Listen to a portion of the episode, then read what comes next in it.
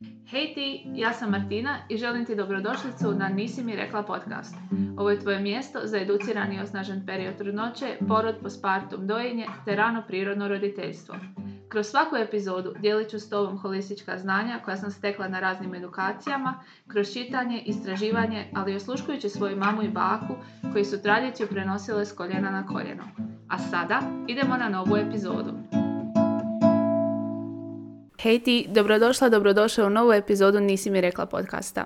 Već u samom početku smo promijenili nešto, ne znam da li si primijetila, ali ovaj put uvodnu glazbu je odsvirao moj suprug. Nadam se da ti se sviđa. U ovoj epizodi, kako sam već najavila, ćemo pričati o komplikacijama u trudnoći te rodiljnim i roditeljskim naknadama, odnosno dopustu.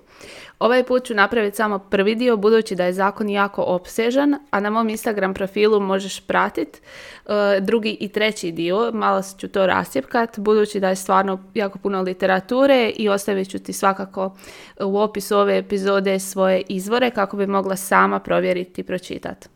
U sve to uključit ću i svoju osobnu priču kako bi ti bilo zanimljivije. U pozadini ćeš vjerojatno čuti moju kćer Lotu koja je svakako dio ovog podcasta od, od početka.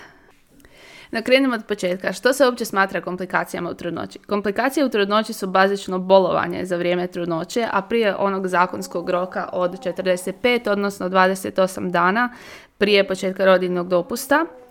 E, naime, e, ja sam imala neku viziju kada sam ja bila trudna da ću raditi upravo do tog zakonskog roka odlaska na rodiljni dopust. E, međutim, ja sam bila na komplikacijama. Vjerojatno ako ste imali u prošlosti nekih ginekoloških problema ili u prošlim trudnoćama ćete biti pod jačom prismotrom doktora što je i normalno i poželjno pa će vam zbog toga vjerojatno predložiti odlazak na komplikacije u trudnoći. E, ja nisam planirala te komplikacije u trudnoći, e, niti sam se na njih pripremala, nego sam jednostavno počela krvariti, imala sam e, prijeteći spontani pobačaj, pa sam na kraju, iako kažem to nije bilo u planu, doslovno sam jedan dan došla s posla, počela sam krvariti, muž i ja smo otričali u Vinogradsku, i u tom trenutku zaboravite i kojoj bolnici pripadate i koji je broj hitne, bitno vam je samo da je bebica dobro. Tako da nis, niste se spremni, nismo se nijedno od nas spremali na to. I ja sam već sutra morala ići na mirovanje, odnosno baš strogo mirovanje. Nisam smjela ništa raditi, ni ništa dizati, nego samo mirovati, što je bila velika promjena u odnosu na uh, moj dosadašnji način i stil života. Ali dobra priprema za sve ono što me čekalo. Kada od svog izabranog ginekologa dobijete izvješće o privremenoj nesposobnosti za rad, dobijete ga u tri primjerka, od čega dva predajete HZZO-u, a jedan predajete vašem poslodavcu. Dosta je bitno znati da to radite do petog u mjesecu za prethodni mjesec, s tim da će vam to vjerojatno reći i vaš odabrani ginekolog, ali uz to izvješće HZZO-u e, predajete i e, R1 obrazac kojeg ispunjava vaš poslodavac i sadrži vaših prethodnih šest plaća na osnovu koji vam se računa naknada, kopiju osobne iskaznice i tekućeg računa da bi se znalo na koji račun će vam isplaćivati tu naknadu i zahtjev za otvaranje komplikacija kojeg također imate u HZZO-u. E, s tim da je dobar savjet da probate vidjeti da li možete sve poslati mailom, budući da sam ja čekala u Jukićevoj i na kraju tog sve greda i čekanja, iako sam došla pola sata prije nego što se HZZO otvorio, e, nije mi bilo baš najbolje, pa su mi na šalteru rekli zašto to niste poslali mailom. Do tog momenta uopće nisam razmišljala o slanju dokumentacije mailom, ali mi je to olakšalo u daljnjem slanju, budući da sva jednom mjesečno šaljete ta izvješća. Tako da je to jako vrijedna informacija, ali svakako to provjerite u svom područnom HZZO-u. E, naravno, da biste ostvarili e, naknadu za vrijeme komplikacija, morate ispunjavati određene uvjete, a to je uvjet staža. S tim da morate imati 9 mjeseci neprekidnog staža ili 12 mjeseci, 12 mjeseci u prethodne dvije godine. E, ako ne ispunjavate tu taj uvjet, Vaša naknada će iznositi 831 kunu za taj puni mjesec bolovanja, a ako ispunjavate, onda morate znati da postoji određeni limit, da recimo ako je vaša plaća 6,5 tisuća kuna, nećete možda dobiti taj, tu 100% svoju plaću, nego imate limit od 4257 kuna, što je maksimalni iznos za vrijeme komplikacija. Zašto je to bitno? Zato što tijekom trudnoće vi se pripremate na novog člana obitelji, potrebna vam je dječja oprema, vjerojatno do tad ako niste imali djece obitelji, što mi nismo. Um, potrebna vam je kolica, um, potrebni su vam krevetići, mislim čak i ako vam nisu potrebni, kupujete stvari koje vam nisu potrebne, a koje smatrate da bi vam dobro došle. Ja sam čak u jednom momentu kupila košaru za bebu jer sam isplanirala cijelo slikanje bebice kad se bebica rodi, što je bio zapravo nepotreban trošak, što sam shvatila tek poslije. Ali u tom trenutku kad vas uhvati ta baby euforija i, i da napravite neko savjete, neko gnjezdo, ne razmišljate o tim troškovima a onda se desi nešto ovako i odjednom vaša plaća koju ste planirali ima do kraja trudnoće se ili prepolovi ili, mislim, možda ako imate veću plaću, možda čak dobijate jednu trećinu tijekom e, komplikacija.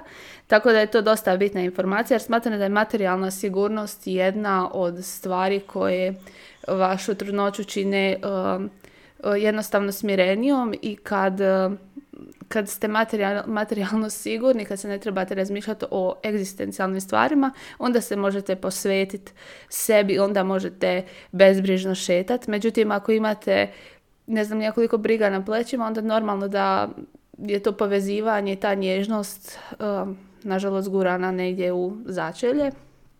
Tako da smatram da je to jako bitno da ste informirane o svojim pravima i da znate gdje, šta, kako možete ostvarivati. Um, evo i sama ta informacija da se može poslati mailom, meni je tad bila vrijedna, budući da sam se umalo srušila u tom redu i da sam se umalo upiškila tri puta. Uh, tako da bi vam preporučila svakako to sve provjerite, a ja ću vam ostaviti ispod uh, u opisu ove epizode uh, izvore od Dakle, sam ja to vidjela jer je se zakon e, mijenjao ove godine u osmom mjesecu, tako da možete pogledati recimo baš za rodine i roditeljske potpore se mijenjao znači od prvog osmog, tako da ću vam svakako ostaviti u opisu profila, a možete mi se javiti i na moj Instagram profil ukoliko vas nešto zanima, nisam spomenula u ovoj epizodi. Sada kada smo prešli komplikacije, sada prelazimo na ono što nazivamo porodiljnim dopustom, to je se nekako uh, ugnjezilo naš jezik, uh, međutim to je zapravo rodini i roditeljski dopust. Uh, kako sam već spomenula i pisala na svom Instagramu, rodini dopust traje od 45. ili od 28. dana prije termina, pa sve do navršenih 6 mjeseci života djeteta, s tim da znači do 70. dana nakon poroda, odnosno 98 dana se ukupno, ako ćemo uzeti u obzir tih 28 prije termina se smatra obaveznim i to je samo rodilja može uzeti. Međutim, ovaj dio od 70. dana možete uz vašu suglasnost i suglasnost supruga prenijeti na supruga. No, obično do 6 mjeseci koristi majka. A kod nas je običajno da koristi do godine dana sa tim roditeljskim dopustom. No idemo se samo sad bazirati na rodinom dopustu. Uh, rodin, rodini dopust um, za zaposlene žene uh, ćemo prvi obraditi, tako da to, to imate na mom Instagramu, međutim stavit ću ga prvog. Znači samo zaposlene i zaposlene žene. Um, obično dobijaju 100% uh, prosječne isplaćene plaće u tom razdoblju i nema visinskog ograničenja, znači do tih šest mjeseci života djeteta. Međutim, ono što trebate imati na umu je da ako, na primjer, idete u šestom mjesecu na rodini dopust, vaše plaće, ako niste prethodno bili na komplikacijama, će se gledati u mjesecima peti, četvrti, treći, drugi, prvi, dvanesti. Ali morate imati na umu da plaću koju ste dobili u petom mjesecu je zapravo plaća za četvrti mjesec. Tako da znate si već unaprijed izračunati. Međutim, ako ste bili prethodno na komplikacijama, a sad prelazite na rodini dopust, zapravo samo šaljete zahtjev, ne, ne šaljete više ponovno te plaće jer prelazak sa komplikacija na rodini dopust ostvarujete automatski. Međutim, ako niste bili na komplikacijama, kako ostvarujete rodini dopust? Rodini dopust e, uz zahtjev koji možete preuzeti i na internetu. Možete ga naći, samo trebate ukucati pa će vam e, izići na Google. E, izvješće o privremenoj nesposobnosti za rad e, zbog otvaranja rodiljnog dopusta, potvrdu o plaći, ako prethodno znači niste e, predavali to, presliku tekućeg računa, osobne iskaznice i izjavu koju također imate u HZZO-u, a vjerujem i online jer sam ja pretraživala online. Zahtjev trebate samo si znati i unaprijed si planirati da taj zahtjev trebate podnijeti najmanje 15 dana prije početka korištenja rodiljnog dopusta. E, tako da um, si to unaprijed isplanirate, da slučajno ne prekršite te rokove. Ono što je novost u odnosu na prethodne godine je da zaposleni ili samozaposleni otac ima pravo nakon rođenja djeteta na očinski dopust i to ovisno o broju rođene djece od 10 dana i 15 dana. Od 10 dana ima za jedno dijete, a 15 dana ima u slučaju rođenja blizanaca ili trojki ili više djece. E, zaposleni ili samo zaposleni otac može to pravo koristiti do šestog mjeseca života djeteta, ali je bitno da u svezi s tim ne koristi još neko iz prava e, koje su propisane zakonom. E, I to je pravo oca neprenosivo.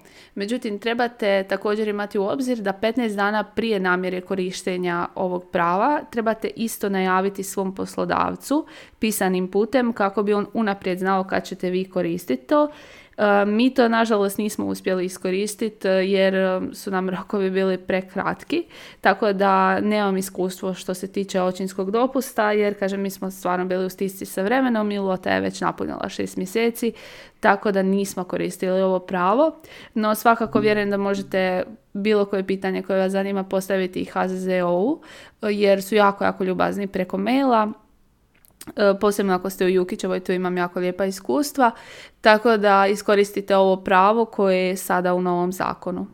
Dosta je bitno spomenuti da naknada plaće za vrijeme očinskog dopusta iznosi 100% od osnovice, e, tako da je to bez limita i isplaćuje se na teret državnog proračuna, ne na teret poslodavca. Također, e, da biste ostvarili to pravo, potrebno je priložiti potvrdu o plaći ispunjenu od strane poslodavca kojim će se obuhvatiti plaće i naknade plaće e, također u tom šestomjesečnom razdoblju koje smo spominjali i kod rodiljnog dopusta, te naravno tekući račun, e, osobna iskaznica kako bi se vidjelo na koji račun će vam isplaćivati tu naknadu, kao i podatak o djetetu, im prezime OIB, za kojeg želite koristiti očinski dopust. Sada kada smo govorili o zaposlenim i samozaposlenim ženama, e, obradili smo tu temu rodiljnog dopusta. Normalno sam prešla kroz zakon, e, no svakako ću vam ostaviti, kažem, dolje u opisu profila i ostavljam vam pitanja otvorena na svom Instagram profilu e, kada budem objavila ovu epizodu gdje možete postaviti pitanje ili nešto specifično ili nešto što vas zanima, što niste pronašli u zakonu, jer mislim detalje sve uključiti iz zakona to bi jako dugo trebali, bilo bi jako suhoparno, tako da smo malo samo prostrujali. No što je sa nezaposlenim majkama?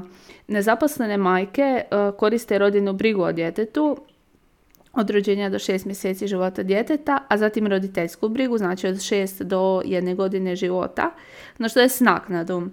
E, nezaposlena majka također ima pravo na novčanu pomoć tijekom e, rodiljne i roditeljske brige, ali ta naknada iznosi 70% proračunske osnovice, što je oko 2300 kuna. E sada, da li je to dovoljno ili nije, to ćete mi svakako pisati. Pisat ćete mi koliko što vi mislite koliko bi otprilike bilo dovoljno za jednu tu naknadu i što mislite o promjenama zakona. E, budući da je sada zakon dosta poboljšan, no naravno uvijek tu ima mana i propusta.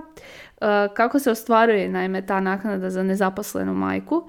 E, bitno je da ispunjava sljedeće uvjete. Da je hrvatska državljanka ili strankinja sa odobrenim stalnim boravkom u RH, da ima neprekidno prebivalište ili odobreni stalni boravak u trajanju najmanje tri godine, da ima zdravstveno osiguranje prema obveznom zdravstvenom osiguranju, da se vodi u evidenciji nezaposlenih osoba najmanje 9 mjeseci neprekidno ili 12 mjeseci s prekidima u posljednje dvije godine ili da se u evidenciju nezaposlenih osoba prijavilo u roku od 90 dana od dana završetka redovnog školovanja studija, 30 dana od završnog ispita ili 30 dana od prekida redovnog školovanja ili 30 dana od prestanka obavljanja radnog odnosa. Naravno, tu je bitno i da Bitno je da znate da to, taj zahtjev podnosite HZ u roku od 30 dana od rođenja djeteta. Ako se rok slučajno propusti, postoji rok od 120 dana od rođenja djeteta. No u tom trenutku onda ostvarujete naknadu od dana podnošenja zahtjeva, ne od dana rođenja djeteta. Bitno je se ako pridržavati tih rokova kako biste ostvarili svoja prava, jer naravno za svako pravo u zakonu postoje rokovi. E, tako da je dosta bitno biti informiran i educiran o tome na što i kako imate pravo. Što se tiče isplata porodiljne naknade, porodiljna naknada vam je negdje oko 20. u mjesecu. E, normalno to je također bitno za znati da pripremite se na te e, troškove, na te prihode, s obzirom da je svima nama ukoliko ste bili zaposleni, plaća bila obično negdje oko 5. 8. 15. Ovo je malo ipak dalje u mjesecu, tako da trebate biti spremni na to. Um, jer, kažem, materijalna sigurnost je stvarno jako bitna i bitno je znati kako što ostvarujete. Sada, kada smo razgovarali o komplikacijama i rodiljnom dopustu, uh, razgovarat ćemo o roditeljskom dopustu. Uh, roditeljski dopust je, ja mislim, doživio najviše promjena u odnosu na trenutačni zakon um, i postao je malo povoljniji za nas koji smo na roditeljskom. Uh, naime, sada tijekom roditeljskog dopusta također dobijate naknadu plaće u punom iznosu, no svakako je novost i trajanje roditeljskog dopusta.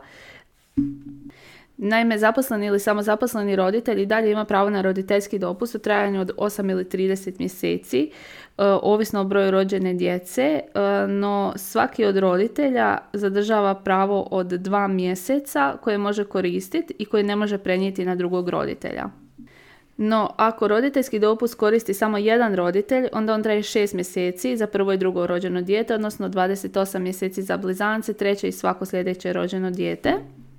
Također htjela bih naglasiti samo kad sam rekla ovo za plaću, da dobijate svoju plaću normalno, ali tu također imate jedan limit um, koji ne ide iznad 7500,13 kuna mjesečno, tako da je to uh, 225,5% proračunske osnovice. Ja sam predavala zahtjev također preko maila, uh, navodno poslala sam samo zahtjev uh, i suprugovu izjavu da on prenosi uh, svoj dio na mene, tako da jedino ja koristim naš uh, roditeljski dopust. Uh, te izjave su vam također dostupne na internetu, ali ukoliko ih ne pronalazite, uvijek se možete obratiti pisarnicama područnih ureda HZZO-a koji vam možda mogu poslati preko maila taj zahtjev ukoliko sami ne možete otići po njega.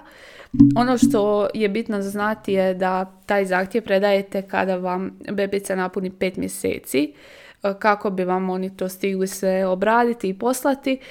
I ono što je meni dosta uh, smetalo i što, što je meni nije mi baš bilo logično je da vam šalju samo na adresu prebivališta. Normalno to je s jedne strane logično, uh, međutim mi smo tamo bili u nekim selitbama, ako što ste mogli vidjeti na mom Instagram profilu. I stalno smo mijenjali te adrese dok nismo kupili stan i bilo mi je potrebno da vam pošaljem na adresu na kojoj se trenutačno nalazim.